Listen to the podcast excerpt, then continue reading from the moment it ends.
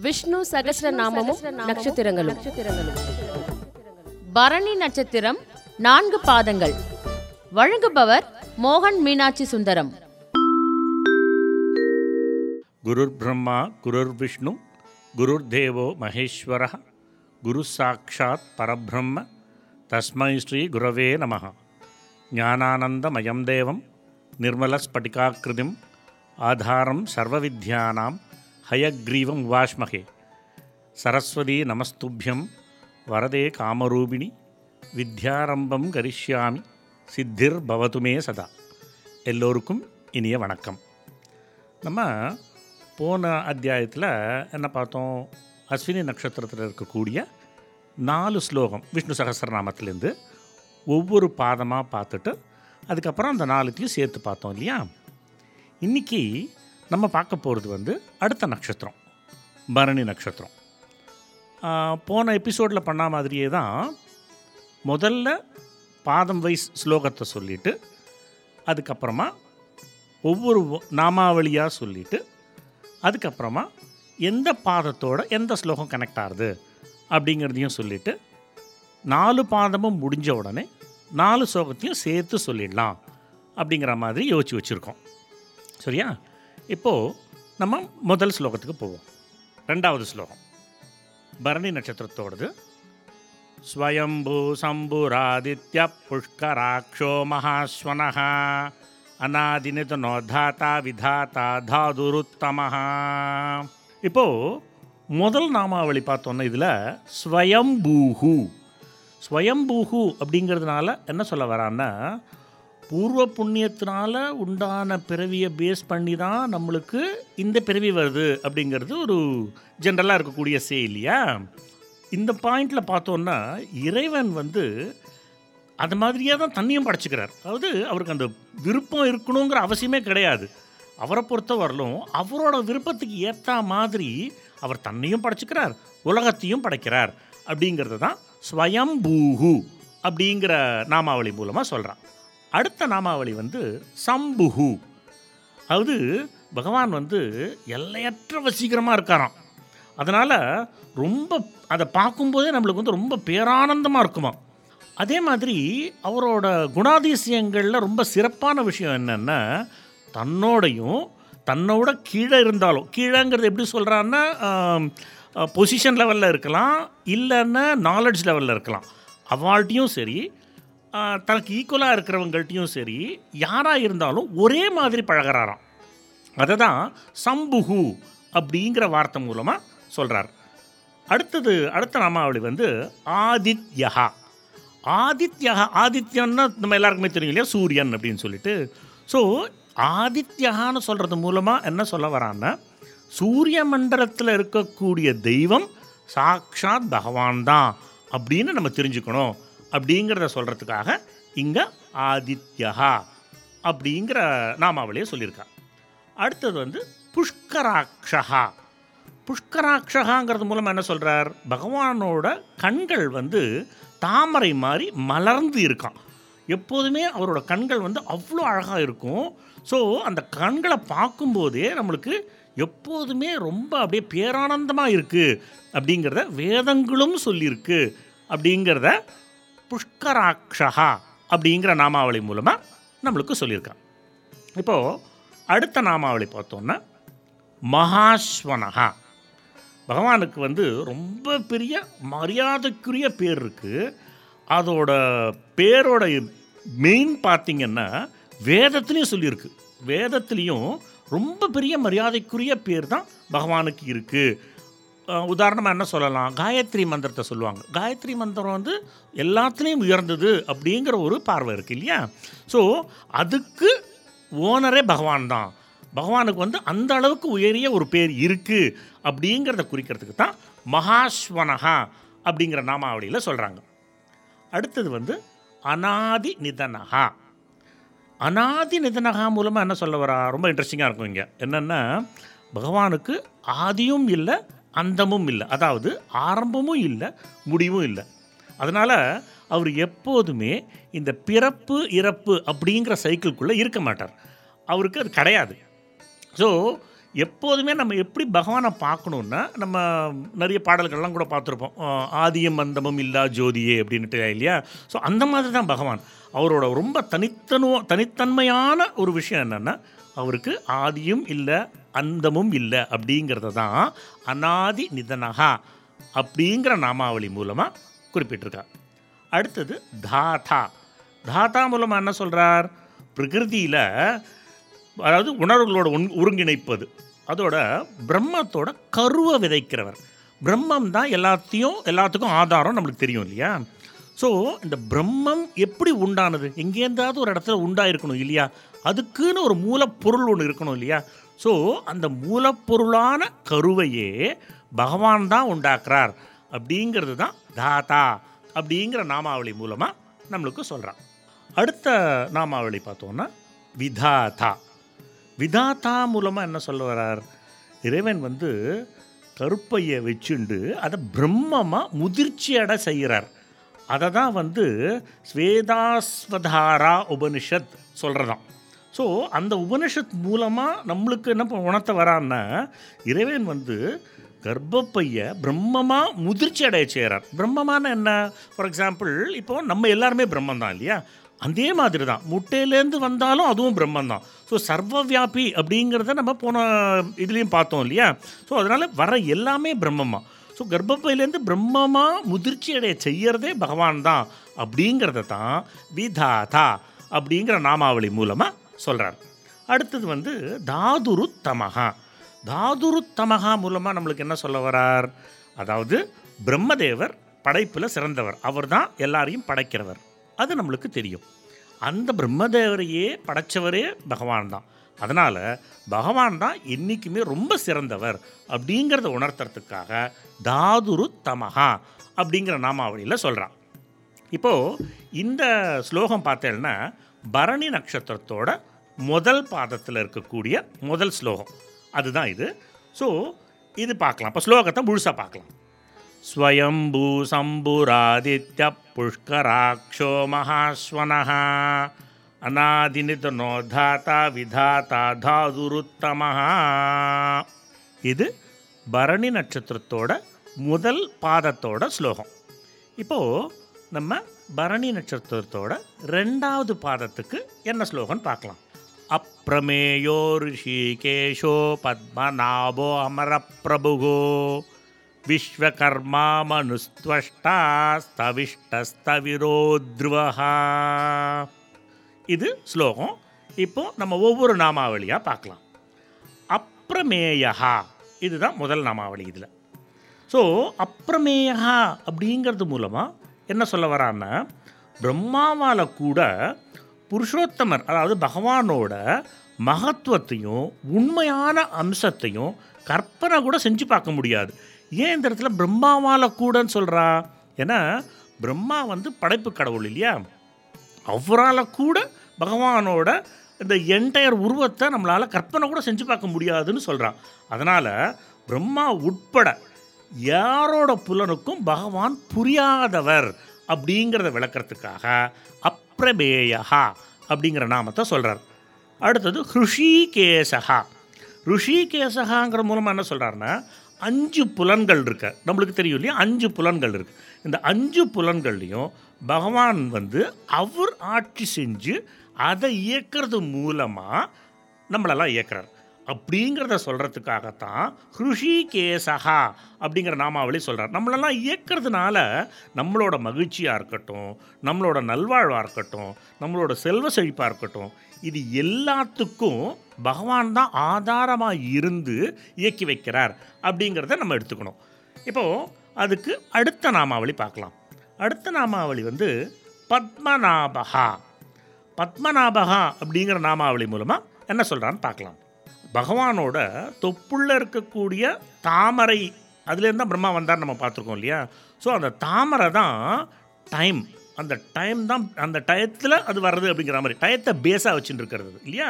So இந்த தாமரையிலேருந்து பிரம்மா உதயமாகிறதுனால இறைவன் தான் காலத்தையும் தோற்றுவிப்பவர் அப்படின்னு நம்ம எடுத்துக்கணுங்க. ஏன்னா மக்களை மக்கள் இது பண்ணுறது மட்டும் கிடையாது. காலத்துக்கும் அவர் தான் ஆதாரம். காலத்தையும் தோற்றுவிக்கிறதே அவர் தான் அப்படிங்கிறத பத்மநாபகா அப்படிங்கிற நாமாவளி மூலமாக நம்மளுக்கு உணர்த்துறார். அடுத்தது வந்து அமரப்பிரபுகு பிரம்மா அப்புறம் மற்ற தேவர்கள்லாம் இருக்காங்க இல்லையா? அவங்க மூலமாக படைப்பு மற்றும் பிற செயல்கள் எல்லாத்தையுமே பகவான் நடத்துகிறார் அவங்களுக்கு தேவையான திறன் திறமை நிலை இது எல்லாத்தையுமே அவங்களுக்கு கொடுக்குறார். அதனால தான் அவங்களால படைப்பு தொழிலை ரொம்ப பர்ஃபெக்டாக பண்ண முடியாது சரியா? இப்போ இந்த அமரப்பிரபுவுக்கு ஒரு சின்ன கதை ஒன்று இருக்குது அது என்னென்னா ஒரு வயசான ஒரு ஒருத்தர் என்ன பண்ணுவார் இந்த ஸ்லோகம் படிக்கும்போது நம்ம ஃப்ளோவில் சொல்லும்போது என்ன சொல்லுவோம்? அப்புறமேயோ ரிஷிகேஷோ பத்மநாபம் மரப்பிரபு அப்படின்னு சொல்கிறோன்னு வச்சுக்கோங்களேன். அந்த இடத்துல ஆ வந்து ஒரு மாதிரி மறைஞ்சு வரும். அதனால் படிக்கும்போது மரப்பிரபு அப்படிங்கிற மாதிரி தோடும் ஒரு சிலருக்கு. ஸோ ஒரு பெரியவர் என்ன பண்ணுவார்? அதான் மரப்பிரபுகுன்னே சொல்லிட்டு இருப்பார் ஒரு இதை விஷ்ணு சகஸ்ரநாமம் நன்னா தெரிஞ்ச ஒருத்தர் என்ன சொல்லுவார்? ஏன்பா நீ வந்து மரப்பிரபுகுன்னு சொல்கிறியே பகவானை போய் யாராவது மரம்னு சொல்லுவாப்பா மரத்துக்கு அவர் பிரபுன்னு சொல்லுவாளாப்பா அப்படின்னு கேட்டுருவார். உடனே அந்த வயசானவர் என்ன பண்ணுவார்? அடடா நம்ம தப்பாக சொல்லிட்டோம் போல இருக்கே. ஸோ நம்ம அதை முதல்ல கரெக்ட் பண்ணணும். அதை கரெக்ட் பண்ணிக்கிற வரைக்கும் நம்ம சொல்கிறத நிறுத்திடுவோம் அப்படின்னு நிறுத்திட்டார். என்ன ஆச்சு? அன்னைக்கு ராத்திரி பகவான் வந்து அந்த கரெக்ட் பண்ணவரோட கனவில் வந்து ஏன்பா மரத்துக்கும் நான் தானேப்பா ஆதாரம் அது தெரியாமல் சொல்லின்றதுன்னு நிறுத்திட்டியேப்பா அப்படின்னு கேட்டாராம். உடனே தான் அவர் வந்து தனக்கு ஐயோ எனக்கு நன்னா தெரியுங்கிறதுக்காக நான் அப்படி சொல்லிட்டேன். எல்லாத்துக்கும் ஆதாரம். அது என்ன உயிரோடு இருக்கிறதா இருக்கட்டும் அசையிறதா இருக்கட்டும் அசையாததாக இருக்கட்டும் எல்லாத்துக்குமே பகவான் தானே ஆதாரம். எனக்கு இந்த உண்மை புரியாமல் போச்சே அப்படின்னு வருத்தப்பட்டு அவர்கிட்ட போய் மன்னிப்பு கேட்டார் அப்படிங்கிற மாதிரி ஒரு கதை இருக்குது ஸோ அதனால் இந்த இடத்துல நம்ம பிரித்து படிக்கும்போது அது அமரப்பிரபுகுன்னு வரும்.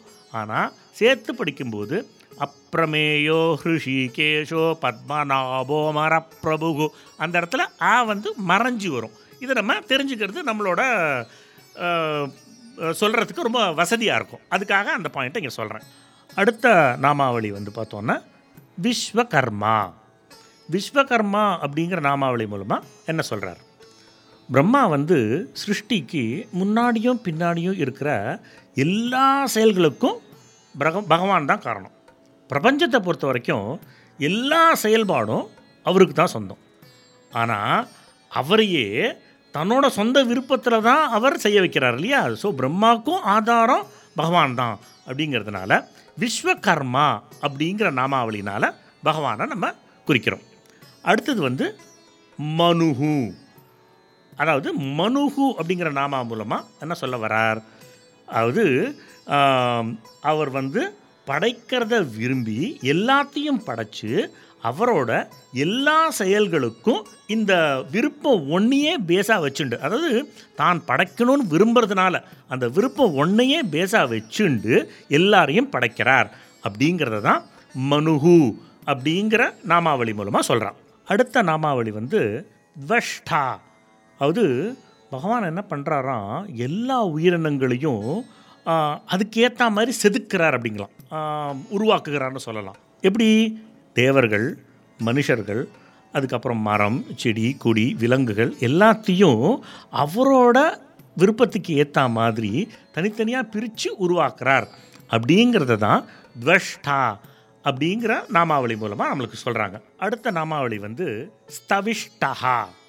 அதாவது ரொம்பவும் உறுதியான திண்மையானவர். அப்படிங்கிறத குறிக்கிறது. ஸோ அவர் தான் வந்து தேவர்கள் விலங்குகள் மற்றும் தாவரங்கள் எல்லாத்தையும் படைக்கிறார் நம்மளுக்கு தெரியும் இல்லையா? அந்த மாதிரி படைக்கிறதோடு மட்டும் இல்லாமல் இந்த பிரம்மாண்டத்தையே அவர் தான் படைக்கிறார். அதாவது பிரம்மாண்டத்தை விரிவாக்கங்களுடன் அப்படின்னு சொல்லியிருக்கான். விரிவாக்கங்களுடன் என்ன? பதினாலு லோகம் இருக்குன்னு சொல்கிறோம் இல்லையா? அந்த பதினாலு லோகமாக இருக்கட்டும் அதை சுற்றி இருக்கக்கூடிய பிரகிருதியாக இருக்கட்டும் இது எல்லாத்தையுமே பகவான் தான் உருவாக்குறார். அதை தான் திண்மை அப்படிங்கிற வார்த்தையினால் இங்கே மேலே சொல்லியிருக்கார் நம்மளுக்கு. அடுத்த நாமாவளி பார்த்தோம்னா ஸ்தவரஹா. அதாவது அவர் என்றைக்குமே மாறாதவர். பகவான் வந்து என்றைக்குமே மாறாதவர். அதாவது காலப்போக்கில் பார்த்தோன்னா நம்மளை படைக்கிறது மூலமாக வேறு வேறு விஷயங்கள்லாமும் கொண்டு வர்றது மூலமாக அதில் வந்து அந்த நிபுணத்துவம் ஆயிடுறாரு அவரும். ஸோ நேரம் அப்படின்னே பார்த்தோன்னா கூட அது அவருக்கு வந்து ஒரு விளையாட்டு மாதிரி தான் ஸோ குறிப்பிட்ட நேரத்தில் ஒரு குறிப்பிட்ட நிகழ்வு நடக்கிறதுன்னா அது அவரோட விருப்பப்படி தான் அவர் வந்து எதுக்காகவாவது காத்திருந்து அந்த நிகழ்வை நடத்தணும் அப்படிங்கிற அவசியம் அவருக்கு கிடையவே கிடையாது. ஸோ காலமே அவர்கிட்ட ஒரு விளையாட்டு பொருள் மாதிரி தான் அப்படிங்கிறத தான் ஸ்தவரஹா அப்படிங்கிற நாமாவளி மூலமாக சொல்கிறான் அடுத்தது வந்து திருவஹா. திருவஹாங்கிற நாமாவளி மூலமாக என்ன சொல்கிறாங்க அவர் வந்து பல்வேறு வடிவத்தில் மாறின்னு இருக்கார். நம்ம பார்க்கும்போது நம்மளுக்கே தெரியும் இல்லையா? தசாவதாரம் எடுத்தாலே பல்வேறு வடிவம் நம்மளுக்கு தெரியும். அந்த மாதிரி பல்வேறு வடிவத்தில் மாறின்னு இருக்கார் ஆனால் கூட நிலையான தன்மை கொண்டிருக்கார். நிலையான தன்மைன்னு இங்கே நம்ம என்ன எடுத்துக்கலான்னு கேட்டோம்னா எனக்கு தெரிஞ்ச வரைக்கும் தர்மத்தை நிலைநாட்டுறது அப்படிங்கிறது தான் நிலையான தன்மை. அது அவர் எடுத்த எல்லா அவதாரத்துலேயும் ஒரே குறிக்கோள் தர்மத்தை நிலைநாட்டுறது அப்படிங்கிறது மட்டும்தான் குறிக்கோளாக வச்சு பண்ணிட்டுருக்கார் இல்லையா? ஸோ அதுதான் இங்கே சொல்ல வரான் எங்கே பார்த்தாலும் அவரோட என்ன சொல்கிறது நிலையான தன்மை அது வந்து என்றைக்குமே மாறினது கிடையாது. இதுதான் அவரோட ரொம்ப ஆச்சரியத்தக்கப்பட ஆச்சரியப்பட வேண்டிய ஒரு குணாதிசயம் அப்படின்னு சொல்கிறான் இப்போது இந்த ஸ்லோகத்தை முழுசாக பார்ப்போம். அப்பிரமேயோ ருஷிகேஷோ பத்மநாபோமரப்பிரபுகோ விஸ்வகர்மா மனுஸ்துவஷ்டாஸ்தவிஷ்டஸ்தவிரோத்ருவஹா இது வந்து பரணி நட்சத்திரத்தோட ரெண்டாவது பாதத்துக்கான ஸ்லோகம். அடுத்து நம்ம பார்க்க போகிறது பரணி நட்சத்திரத்தோட மூணாவது ஸ்லோகம். முதல்ல ஸ்லோகத்தை பார்க்கலாம். அக்ராஹ்ய சாஸ்வத கிருஷ்ணோ லோகிதாட்ச பிரதர்தன பிரபூதஸ்திருகுப்தாம பவித்ரம் மங்களம் பரம். இப்போது ஒவ்வொரு நாமாவளியாக பார்க்கலாம். முதல் நாமாவளி என்ன? அக்ராஹ்யஹா. அக்ராஹ்யக அப்படிங்கிற நாமாவளி மூலமாக என்ன சொல்கிறார் நம்ம நிறைவான சொல்ல பிரயோகிக்கவே முடியாது. ஏன்னா பகவானை நம்ம வார்த்தைகளால் வர்ணிக்க முடியாது இல்லையா? அதனால் அவர் வந்து முதன்மையான காரணப்பொருளாகவும் நிறுவனமாகவும் இருக்கிறார். அப்படிங்கிறதுலேருந்து மட்டும் எல்லாத்துக்கும் முக்கியமும் முதன்மையும் அவர் தான் அப்படிங்கிறது தான் நம்மளால் மேக்ஸிமம் எக்ஸ்பிளைன் பண்ணக்கூடிய ஒரு வார்த்தைகள்னு எடுத்துக்கலாமே. ஸோ அதனால் அவர் தான் முதன்மையானவர்னு தெரிகிறதுனால அவரை வந்து நிர்வாகிக்கிறதுக்கோ இயக்கப்படுறதுக்கோ யாருமே கிடையாது. அது அந்த மாதிரி ஒரு விஷயமே அவருக்கு நடக்காது. அவரே எல்லாத்துக்கும் முதன்மையான காரணம் அப்படிங்கிறத உணர்த்துறதுக்காக அக்ராஹ்யஹா அப்படிங்கிற நாமாவளி சொல்கிறான் அடுத்தது வந்து சாஸ்வதா சாஸ்வதா அப்படின்னா என்ன சொல்கிறா பகவான் வந்து நிரந்தரமானவர். அதாவது இடையில்லாமல் சுறுசுறுப்பாக எப்போதுமே இருப்பார். என்ன? பிரபஞ்சத்தோட உருவாக்கம் அது உருவாக்குறதுலேருந்து ஆரம்பித்து முடிகிற வரைக்கும் அவரோட பங்காக இருக்கட்டும் அது என்னென்ன நடக்கணுங்கிற அந்த செயல்முறையாகட்டும் இது எப்போதுமே ஓடிண்டே இருக்கணும். எந்த ஒரு க்ஷணத்துலையும் நிறுத்தவே கூடாது. அதனால் இடைவிடாமல் சுறுசுறுப்பாக எப்போதுமே செயல்பட்டுருவார் அண்ட் நிரந்தரமாக இருக்கிறவர். அதனால் இந்த நாமாவளி சாஸ்வதா அப்படிங்கிற நாமாவளியை சொல்லியிருக்கான் அடுத்த நாமாவளி கிருஷ்ணஹா. பகவான் ஸ்ரீகிருஷ்ணர் தான் சாக்ஷாத் பரமாத்மா அப்படிங்கிறது மகாபாரதத்தில் நிறைய இடத்துல திருப்பி திருப்பி சொல்லியிருப்பான் ஸோ பகவான் தான் ஸ்ரீகிருஷ்ணர். அதாவது பரபிரம்ம பரமாத்மா அப்படின்னு எல்லாருக்கும் முதல்வையாக யார் இருக்கார் அப்படின்னு நம்ம சொல்கிறோமோ அவர் ஸ்ரீகிருஷ்ணர் தான் அப்படின்னு விரிவாக சொல்லியிருக்கா இல்லையா? அது மாதிரி அவர் தான் உலகோட படைப்பாக இருக்கட்டும் வாழ்வாதாரம் இருக்கட்டும் அதை தொடக்கிறதும் சரி முடிவுக்கு கொண்டு வரதும் சரி. இது ஃபுல்லாக அவர் தீவிரமான அவரோட இயக்கத்தினால அவர் பண்ணுறார் ஸோ அப்படி பண்ணும்போது அவருக்கு வந்து ஒரு திருப்தி இருக்குது அந்த நியாயமான திருப்தி வர வ திருப்தினால் வரக்கூடிய ஒரு உணர்வு கிருஷ்ணருக்கு இருக்குது அப்படிங்கிறது தான் கிருஷ்ணஹா அப்படிங்கிற ஒரு நாமாவளினால் சொல்கிறாங்க அடுத்தது லோகிதாக்ஷா லோகிதாக்ஷா அப்படின்னு என்ன சொல்கிறான்னா இந்த பிரபஞ்சத்தை பொறுத்த வரைக்கும் இந்த திருப்தியாக இருக்கட்டும் மகிழ்ச்சியாக இருக்கட்டும் அவரோட கண்ணில் பிரதிபலிக்கிறது கிருஷ்ணரோட கண்ணில் பிரதிபலிக்கிறது அப்படிங்கிறா. அது வந்து எப்போதுமே ரொம்ப வசீகரமாகவும் சிகப்பு தாமரை மலர்ந்தது மாதிரி இருக்குது நம்ம முன்னாடியே ஒரு ஸ்லோகத்திலே பார்த்தோம் இல்லையா அழகான கண்கள் அவருக்கு தாமரை போன்ற கண்கள்னுட்டு அதே தான் இங்கே சொல்கிறான் அந்த அழகான கண்ணில் அந்த திருப்தியும் அந்த மகிழ்ச்சியும் நன்னா தெரியறது எல்லாருக்கும். அப்படிங்கிறத சொல்கிறதுக்காக தான் லோகிதாக்ஷா அப்படிங்கிற நாமாவளியில் சொல்கிறான் அடுத்தது பார்த்தேன்னா பிரதர்தனஹா. பிரதர்தனகாங்கிற நாமாவளி மூலமாக என்ன சொல்கிறார் பிரளய காலத்தில் எல்லாத்துக்கும் கருவாக இருந்து கருவை ஊட்டுபவர். அதாவது பிரளயம்னா நம்ம எல்லாருக்கும் தெரியும் இல்லையா? பிரளயம்னா என்னென்னா சர்வமும் அழிஞ்சு போயிடும். அதுக்கப்புறம் எங்கேருந்தாவது சிருஷ்டி ஆரம்பிக்கணும் இல்லையா? அந்த சிருஷ்டி ஆரம்பிக்கிறதுக்கான கருவை பகவான் தான் உயிரூட்டுறார். அப்படிங்கிறத தான் பிரதர் தனஹா அப்படிங்கிற நாமாவளி மூலமாக சொல்கிறார் அடுத்த நாமாவளி வந்து பிரபூதஹா. பகவான் வந்து தன்னோட வசிப்பிடமாக இருக்கக்கூடிய பரமபதத்தில் இருக்கிறதுனால எல்லா செயற்கை இன்பப் பொருளும் அழியாத அளவற்ற விஷயத்தில் ரொம்ப அப்படியே நிறைஞ்சி இருக்குமா? நல்ல நிலையில் இருக்குமா? தன்னை தானே உள்வாங்கிக் கொள்ளும் காலத்தில் அதாவது இந்த பிரளய காலத்தில் கூட எல்லாம் நிறைஞ்சு அழியாமல் இருக்கிறது பரமபதம் அப்படிங்கிறது அந்த பிரபூதஹா அப்படிங்கிற வார்த்தை மூலமாக சொல்கிறான் அடுத்த நாமாவளி பார்த்தோன்னா திருககுப்தாத்மா. அதாவது இந்த நாமாவளி மூலமாக என்ன சொல்ல வரான்னா பகவானோட இருப்பிடம் வந்து உலகத்தை போல் மூணு மடங்கு பெருசாக கூறப்படுறதுங்கிறான். இந்த மூணு மடங்குங்கிறது கூட சும்மா ஒரு நம்பர் சொல்லுமேங்கிறதுக்காக சொல்கிறது அது ஆக்சுவலி மூணு மடங்கை விட இன்னும் ரொம்ப பெருசு அப்படிங்கிற மாதிரி. ஏன்னா பரமபதம்ங்கிறது வந்து ரொம்ப பெருசு. அது ரொம்ப மதிப்பு மிக்கது. அது நம்ம முன்னாடி ஸ்லோகத்துலேயும் பார்த்துருக்கோம் இல்லையா? பரமபதத்தோட மதிப்பு வந்து நம்மளால் அளவிட முடியாத ஒரு விஷயம். ஸோ அது மட்டுமே இதை குறிக்கிறது. அதாவது திரிகுப்தாத்மா அப்படிங்கிறது மூலமாக இதோட இருப்பிடம் வந்து ரொம்ப பெரிய இருப்பிடம் அப்படிங்கிறத சொல்கிறது இது வந்து பார்த்தோன்னா வராக அவதாரத்தில் இறைவன் வந்து ரொம்ப தேஜஸோடு பிரகாசித்தார். அதாவது ஞானம் சக்தி பலம் ஐஸ்வர்யம் வீரியம் அப்புறம் தேஜஸ். இது எல்லா குணங்களுக்கும் இருப்பிடமாகவே அவர் இருக்கார் அப்படிங்கிறது குறிக்கப்பட்டிருக்கு அப்படின்னு சொல்கிறான் அடுத்தது பார்த்தோன்னா பவித்ரம்ங்கிற நாமாவளி. பவித்ரம்ங்கிற நாமாவளி மூலமாக என்ன சொல்கிறா இது வந்து பகவத் சுரூபம். உள்ளார்ந்த தூய்மையும் மேலே குறுக்கிடப்பட்ட ஆறு குணங்கள். இப்போ பார்த்தோம் இல்லையா? வராக அவதாரத்தை பற்றி பார்க்கும்போது ஞானம் சக்தி பலம் ஐஸ்வர்யம் வீரியம் அப்புறம் தேஜஸ். இந்த ஆறு குணங்களும் இறைவனோட செயல்பாட்டோட மகத்துவத்தை படிப்படியாக கடக்கும்போது ஒருத்தன் தன தன்னோட சுரூப நிலையை அடையிறான். அது வந்து ரொம்ப தூய்மையான அதுக்கப்புறம் எந்தவித களங்கமும் இல்லாத விஷயம் அப்படிங்கிறத சொல்கிறது தான் பவித்ரம் அப்படிங்கிற நாமாவளி. அடுத்த நாமாவளி வந்து மங்களம் பரம். மங்களம் பரம் அப்படிங்கிற நாமாவளி மூலமாக என்ன சொல்கிறான் அருள் செயல்கள் அதாவது இறைவனோட சொரூபம் ரொம்ப உயர்ந்த மங்களகரமான தன்மையில் குறிக்கப்பட்டிருக்கு இல்லையா? ஸோ அதனாலேயே அங்கே அசுபத்துக்கான ஒரு தடயம் கூட இருக்காது. எங்கே பார்த்தாலும் மங்களமாக இருக்கும். எல்லாமே மங்களம் நிரம்பின ஒரு இடமா தான் இருக்கும். அதுதான் இறைவனோட வாசஸ்தலம் அப்படிங்கிற குறிப்பிடுறதுக்காக மங்களம் பரம் அப்படிங்கிற நாமாவளியை சொல்கிறான் இப்போது நம்ம ஸ்லோகத்தை முழுசாக பார்ப்போம். அக்ராஹ்ய சாஸ்வத கிருஷ்ணோ லோகிதாட்ச பிரதர்தனா பிரபூதஸ்திரகுப்தாம பவித்ரம் மங்களம் பரம். இந்த ஸ்லோகம் வந்து பரணி நட்சத்திரத்தோட மூணாவது பாதத்துக்கான ஸ்லோகம்.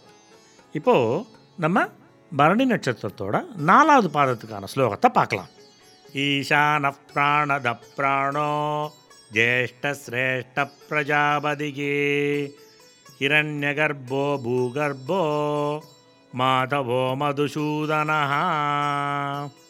இப்போது இதில் வர ஒவ்வொரு நாமாவளியாக பார்க்கலாம் நம்ம. ஈஷானஹா. ஈஷானஹாங்கிறது தான் இந்த ஸ்லோகத்தில் வர முதல் நாமாவளி. அப்படின்னு என்ன சொல்ல வரா? பகவான் வந்து எல்லா உலகத்தில் இருக்கக்கூடிய அனைத்து உயிரினங்களையும் பொருள்களையும் கட்டுப்படுத்தி நடத்துபவர். நடத்துபவர் ஒரு பக்கம் கட்டுப்படுத்தி நடத்துபவர்ங்கிறது இன்னொரு பக்கம். கட்டுப்படுத்தி நடத்துபவர்னு என்ன அர்த்தம்? அவர் வந்து கண்ட்ரோலை முழுக்க அவர் கையில் வச்சுண்டு அவரோட விருப்பத்துக்கு ஏற்ற மாதிரி நடத்துபவர் இல்லையா? அதாவது மூணு விரிவான விஷயத்தை பற்றி நம்ம பார்க்குறோம் அதாவது பக்தர் முக்தர் நித்தியர் அப்படிங்கிறவங்க மீது அவங்களோட தனித்தனியான மேன்மையை அதாவது பக்தருக்கு ஏற்ற மாதிரியும் முக்தருக்கு ஏற்ற மாதிரியும் நித்தர் நித்தியருக்கு ஏற்ற மாதிரியும் தனித்தனியாக அது மாதிரி மேன்மையை குறிக்கிற மாதிரி கட்டுப்படுத்தி நடத்தின்னு போகிறார் அதை தான் ஈஷானஹா அப்படிங்கிற நாமாவளி மூலமாக சொல்கிறார் அடுத்த நாமாவளி வந்து பிரணதஹா. பிரணத்தகாங்கிற நாமாவளி மூலம் என்ன சொல்கிறா பகவான் வந்து நித்திய சூரியர்களுக்கு வாழ்வு கொடுக்குறார். அதாவது இறைவனை காணக்கூடிய அந்த ஒரு ஆற்றலை நித்திய சூரியர்களுக்காக கொடுக்குறார். அப்படிங்கிறது தான் பிரணதகா அப்படிங்கிற நாமாவளி மூலமாக சொல்கிறாங்க அடுத்தது வந்து பிராணஹா. பிராணஹாங்கிற நாமாவளி மூலமாக அவர் சொல்ல வர்றது என்னென்னா முக்தர்களுக்கு உயிர் மற்றும் மூச்சாய் இருப்பவர். நம்ம வந்து போன ஸ்லோகத்தில் பார்த்தோம் இல்லையா? முக்தர்கள் அப்படிங்கிறவா என்னென்னா பகவானை சதா சர்வமும் நினச்சிண்டே இருக்கிறவா முக்தர்கள் ஆறா இல்லையா? அவங்களுக்கு உயிராகவும் மூச்சாவும் இருக்கிறவர் தான் பகவான் அப்படிங்கிறத தான் பிராணஹா அப்படிங்கிற நாமாவளி மூலமாக கொடுத்துருக்கார். ஒரு லெவலில் பார்த்தோன்னா பிராணஹா அப்படிங்கிறது மூலமாக நம்ம எல்லாருக்குமே எல்லா உயிரினங்களுக்குமே மூச்சாவும் சரி உயிராகவும் சரி பகவான் தான் இருக்கார் அப்படிங்கிறது தான் இன்னும் ஒரு ஒரு எக்ஸ்பேண்டட் மீனிங் அப்படின்னு சொல்லிக்கலாம் நம்ம. சரியா? ஸோ அடுத்த நாமாவளி பார்த்தோன்னா ஜேஷ்டஹா. ஜேஷ்டஹாங்கிற நாமாவளி மூலமாக பகவான் இங்கே என்ன சொல்ல வர்றாருன்னா பகவான் வந்து முதன்மையானவர். எல்லாத்துக்கும் முதல்ல இருக்கிறவர் பகவான் தான். ரொம்ப மதிப்புமிக்க மேன்மையோடையும் ஐஸ்வர்யத்தோடையும் இருக்கிறவர். அந்த அளவுக்கு மோட்ச வாசஸ்தலத்தை அவர் அனுபவிக்கங்களுக்கு கூட இந்த இதோட ஒரு மீனிங்கோ இல்லை அதோட ஒரு டெப்த்தோ புரியாது அப்படின்னு சொல்ல வர்றார். அதாவது நம்ம பகவான் அவதாரத்தோடு இருக்கும்போது அந்த அவதார டயத்தில் நம்மளும் அவரோட சேர்ந்து இருக்கும்போது நமக்கு கிடைக்கக்கூடிய ஒரு சில பகவானோட திவ்ய தரிசனங்கள் மோட்ச வாசஸ்தலத்தில் இருக்கிறவாளுக்கு கூட கிடைக்காது அப்படிங்கிற ஒரு கூற்று இங்கே சொல்லப்படுறது. ஸோ ஜேஷ்டகாங்கிறது மூலமாக எல்லாத்துக்கும் முதன்மையானவர் பகவான் தான் அப்படிங்கிறத சொல்கிறான் அடுத்த நாமாவளி பார்த்தோன்னா ஸ்ரேஷ்டகா. ஸ்ரேஷ்டகா அப்படிங்கிறதுனால இங்கே சொல்ல என்ன வரான்னா எல்லா முக்தர்கள்னாலையும் நித்திய சூரிகள்னாலையும் கேப்பே இல்லாமல் மரியாதை செலுத்தப்படுறார். நம்ம வந்து போன எபிசோடில் பார்த்தோம் இல்லையா பிரகலாதனை பற்றி பார்த்தோம். அப்போது நாரதர் கேட்டப்போ என்ன முனிவரே நீங்கள் கேட்குறீங்க நான் நம்ம சொல்கிறதே ஒரு விளையாட்டு தானே? அப்படின்னு சொன்னார்னு பார்த்தோம் இல்லையா? ஸோ அந்த மாதிரி சதா சர்வ காலமும் பகவான் நாமாவையே நினச்சிண்டு பகவானை பற்றியே பேசிண்டு கொஞ்சம் கூட இடைவெளியே இல்லாமல் அவருக்கு மரியாதை செலுத்திண்டே இருக்கா அவருக்கு செய்கிற அந்த செயலில் ரொம்ப மனநிறைவு பிரகலாதனுக்கு ஏற்பட்ட மனநிறைவு மாதிரி ஏற்பட்டு அவங்களோட புகழ் பாடலை பாடும்போது அந்த சேவையே பகவான் மேலே இருக்கக்கூடிய ரொம்ப அன்பினால் பிறந்தது அப்படிங்கிறத நம்ம கவனத்தில் வச்சுக்கணும். ஸோ சிரேஷ்டகான்னா அந்த அந்த ஒரு இன்பம் பகவானோட நாமத்தை சொல்கிறதுல ஆகட்டும் பகவானோட நாமாவளியை பாடுறதா இருக்கட்டும் அது அப்படியே நம்மளை வந்து ரொம்ப இன்பத்திலேயே வச்சுட்டு இருக்கு அப்படிங்கிறத நம்ம புரிஞ்சுக்கணும். அடுத்த நாமாவளி வந்து பிரஜாபதிகி பிரஜாபதிகி அப்படிங்கிற நாமாவளி மூலமாக என்ன சொல்கிறான் பகவான் வந்து துறவிகள் அப்புறம் முக்தர்களை விட உயர்ந்த அதாவது நித்தியசூரிகள்ங்கிறது வந்து முக்தர்களை விடையும் துறவிகளை விடையும் ரொம்ப உயர்ந்தவா. அவள் வந்து எப்போதுமே பகவானுக்கு சேவை செஞ்சுட்டே இருப்பாள் ஸோ அந்த மாதிரி இருக்கக்கூடிய நித்தியசூரிகள் வந்து இறைவனோட பாதுகாவலர்களாகவும் அது இறைவன் வந்து அவர்களுக்கு பாதுகாவலராகவும் இருக்கார் அப்படிங்கிறத பிரஜாபதிஹி அப்படிங்கிற நாமாவளி மூலமாக குறிப்பிடுறான் அடுத்தது ஹிரண்ய கர்ப்பகா ஹிரண்ய கர்ப்பகா அப்படிங்கிற நாமாவளி மூலமாக என்ன சொல்கிறார் வைகுண்ட லோகம் வந்து எப்போதுமே அப்பழுக்கற்ற ஒரு தூய்மையான சத்துவத்தால் ஆனது. ஸோ இப்போது தங்கத்தோட அப்படின்னு சொல்லும்போது தங்கம் வந்து ரொம்ப பியூர் அப்படிங்கிறதுக்காக எல்லாரையுமே நம்ம தங்கம் அப்படின்னு ரெஃபர் பண்ணுவோம் இல்லையா? ஸோ அந்த தங்கம் வந்து எப்படி அப்பழுக்கு இல்லாமல் இருக்குங்கிறதுக்காக அதை நம்ம சொல்கிறோமோ வைகுண்ட லோகமோ அந்த மாதிரி எந்த விதமான அப்பழுக்கும் இல்லாத விஷயம். அது ஒரு பொன் உலகம். அப்படிங்கிறத குறிக்கிறதுக்காக ஹிரண்ய கர்ப்பகா அப்படிங்கிற நாமாவளி இங்கே சொல்லப்பட்டிருக்கு. அடுத்தது வந்து பூகர்பகா பூகர்பகா அப்படிங்கிற நாமாவளி மூலமாக என்ன சொல்கிறார் வயிற்றில் இருக்கிற குழந்தை வந்து எப்படி காக்கப்படுறதோ அதுபோல் தன் துணைவியான பூமாதேவியை பகவான் ரொம்ப அக்கறையாக காப்பாற்றுறார் அப்படிங்கிறத இந்த நாமாவளி மூலமாக சொல்கிறார் அடுத்தது மாதவகா. அப்படின்னு ஒரு நாமாவளி இல்லையா? இந்த மாதவகா மூலமாக என்ன சொல்கிறார் ஒரு கணம் கூட இறைவனை விட்டு பிரியாத லக்ஷ்மி அதாவது பகவானோட துணைவி ஆறு குணங்களோட களஞ்சியமாக இருக்கக்கூடிய பாவனை அதோட அந்த ஆறு குணங்களோட பாவனை போன்று இருக்காங்க. அவங்க வந்து சக்தி பீடத்தை பிரதிநிதப்படுத்துவாங்க. அதுக்கப்புறம் பராசக்தின்னு அவங்கள கூப்பிடலாம். அவங்க வந்து தயை குணத்தோட மொத்த அவதாரமாக இருப்பாங்க. அப்படி தயை குணத்தோட மொத்த அவதாரமாக இருக்கக்கூடியவங்களோட பர்த்தாவை தான் நம்ம மாதவா அப்படின்னு கூப்பிடுறோம். அடுத்தது மதுசூதனஹா அப்படிங்கிற நாமாவளி. மது அப்படிங்கிற அரக்கனை பகவான் அழிச்சார். அதனால் பகவானோட இந்த சாதனையை எதிரியை முறியடிப்பதில் ரொம்ப சிறந்தவர் அப்படிங்கிற ஒரு அந்தஸ்தை கொடுத்தது. அதனால தான் மதுசூதனகா மதுன்ற அரக்கனை அழித்தவர் அப்படிங்கிறத குறிக்கிறதுக்காக மதுசூதனகாங்கிற நாமாவளி சொல்லியிருக்காங்க. அதனால தான் லக்ஷ்மி தேவி பர்மனண்ட்டாக பகவானோட மார்பில் குடிக்கொண்டு இருக்காங்க அப்படிங்கிறத நம்ம தெரிஞ்சுக்கணும். இப்போது நம்ம ஸ்லோகத்தை முழுமையாக பார்க்கலாம். ஈசான பிராணத பிராணோ ஜேஷ்டஸ்ரேஷ்ட பிரஜாபதிகி. ஹிரண்யகர்ப்போ பூகர்ப்போ மாதவோ மதுசூதனா இது வந்து பரணி நட்சத்திரத்தோட நாலாவது பாதத்தோட ஸ்லோகம். இப்போது பரணி நட்சத்திரத்தில் இருக்கக்கூடிய நாலு ஸ்லோகத்தையும் ஒன்றா பார்க்கலாம். ஸ்வயம்பூ சம்புராதித்ய புஷ்கராட்சோ மகாஸ்வனः அநாதிநிதனோ विधाता धादुरुत्तमः। अप्रमेयो ऋषिकेशो पद्मनाभोमरप्रभुः विश्वकर्मा मनुस्त्वष्टा स्तविष्टस्तविरुध्रुवः। अग्राह्य शाश्वतकृष्णो लोकिदाक्षप्रदर्दनः प्रबूदस्रगुब्धाम पवित्रं मङ्गलं परम् ईशानः प्राणदः प्राणो ज्येष्ठश्रेष्ठः प्रजापतिः இரண்யகர்ப்போ பூகர்ப்போ மாதவோ மதுசூதனா இந்த நாலு ஸ்லோகம்தான் பரணி நட்சத்திரத்தை சேர்ந்த நாலு பாதத்துக்கான ஸ்லோகம் சரியா இப்போது நம்ம அடுத்த நட்சத்திரம் கார்த்திகை அந்த கார்த்திகை நட்சத்திரத்தோட நாலு ஸ்லோகத்தை அடுத்த எபிசோடில் பார்க்கலாம். ஓகேயா காயேன வாச்சா மனசே இந்திரைர்வா புத்தியாத்மனாவா பிரகிருதே சுபாவாத் கரோமி யத்யத் சகலம் பரஸ்மை ஸ்ரீமன் நாராயணாயேதி சமர்ப்பயாமி.